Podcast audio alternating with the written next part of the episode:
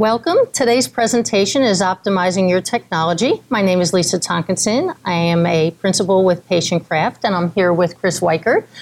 Chris is the Senior Product Manager at Infor, and we're going to be discussing some information today that's valuable in supply chain, specifically for those of you who are undergoing some changes with your technology, maybe implementing a new EMR or EHR. So we really want you to stay tuned for the importance of how this can affect you and what you can do to help solve some of those problems and make your implementation a little less painful.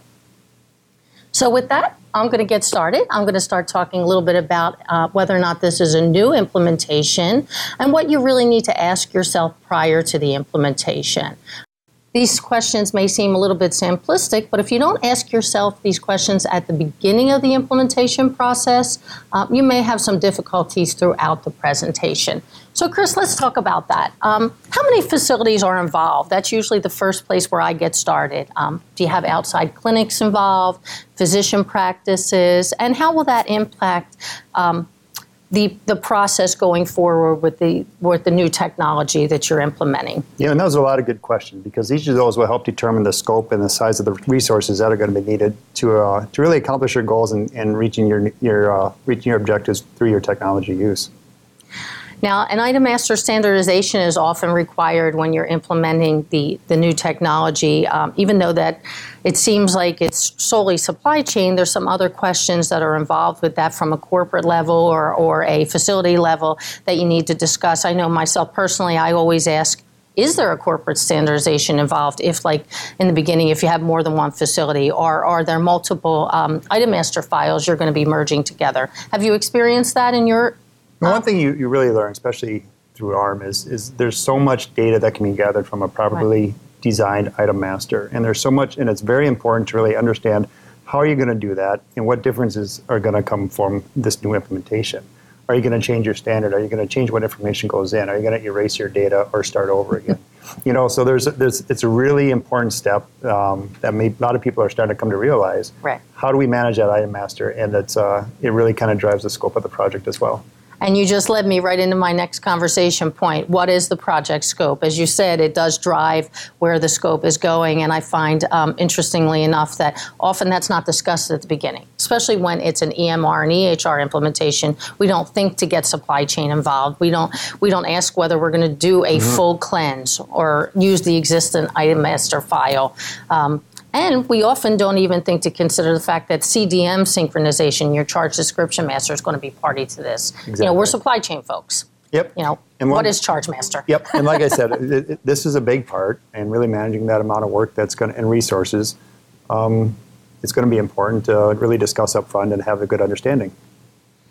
So let's talk about a, a, little bit about the role of supply chain folks. Um, who are they? What are they going to be? What's their participation in mm-hmm. this type of project? Um, often I find that they're not the project leader. Sometimes I think they should be. Um, but often they're they're really either an active participant or maybe a consulted player or sometimes even an informed observer. I think um, the informed observer role can lead us to some challenges um, because a lot of what is going on as you said, relating back to the item master and the cleanse, really right. is in their wheelhouse. Have you experienced that? Yeah, every time we, we've done an implementation or been part of one, that's always a huge discussion. And we want to get the right people in the, in the, uh, in the right seats at, at the beginning of the, of the program. Because uh, in a lot of cases, supply chain is, is a department that's last added to the project plan. Um, and it, it's it's really kind of difficult to get to that point where we are one of the first because we touch so many pieces right. of that act, of that of that uh, project overall. Well.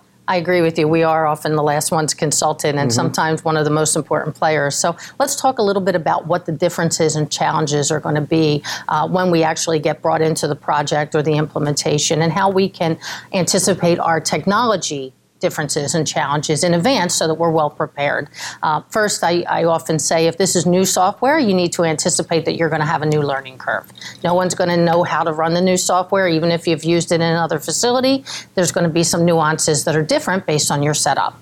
Um, I think the other question that I'm used to asking is what are the objectives from an administrative standpoint? They often differ than what the um, the overall project implementation are. Are we going to standardize the systems? Are we going to do product standardization, for example, vendor standardization, description matching? Um, and at what level are we going to do it? At the facility level? Is corporate driving this? Um, physician preference items, are we Yep. going to be talking about those? And one of those things with the new implementation, it really kind of gives you that opportunity Right. to take a look at all those gaps and address those with one big solution.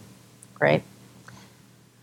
Well, let's talk about what this new role is. When supply chain gets involved, do they really understand or can they define what their role in the implementation is going to be? And how is it going to affect them and the technology they're using? Are there resource considerations, mm-hmm. time considerations? I think that's probably one of the biggest challenges in any implementation, whether it's EMR, supply chain, or you know, just a new software application.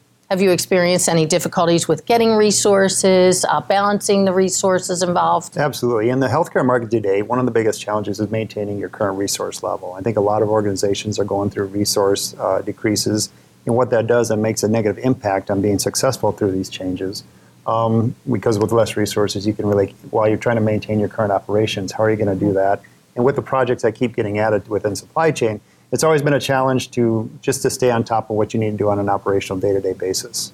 I think myself personally, one of my biggest challenges has also been a return on investment, the ROI mm-hmm. assessment. I often find that that's not something that's discussed at the front of the implementation when you're bringing in new technology, but then it's it comes around full circle at the back end when you're expected to produce information. So I personally always like to encourage um, the folks that I'm working with to start tracking and trending any opportunities at the Yep. beginning. But a lot with those ROIs, you got to look at the distance in the down the road too, and how it's going to impact you, and, Right. and how is the environment changing, and is this going to help your operations in a in a later date? Well, I think we've talked a lot about the new implementation. Why don't I let you transition now to whether or not this is an integration rather than a new implementation?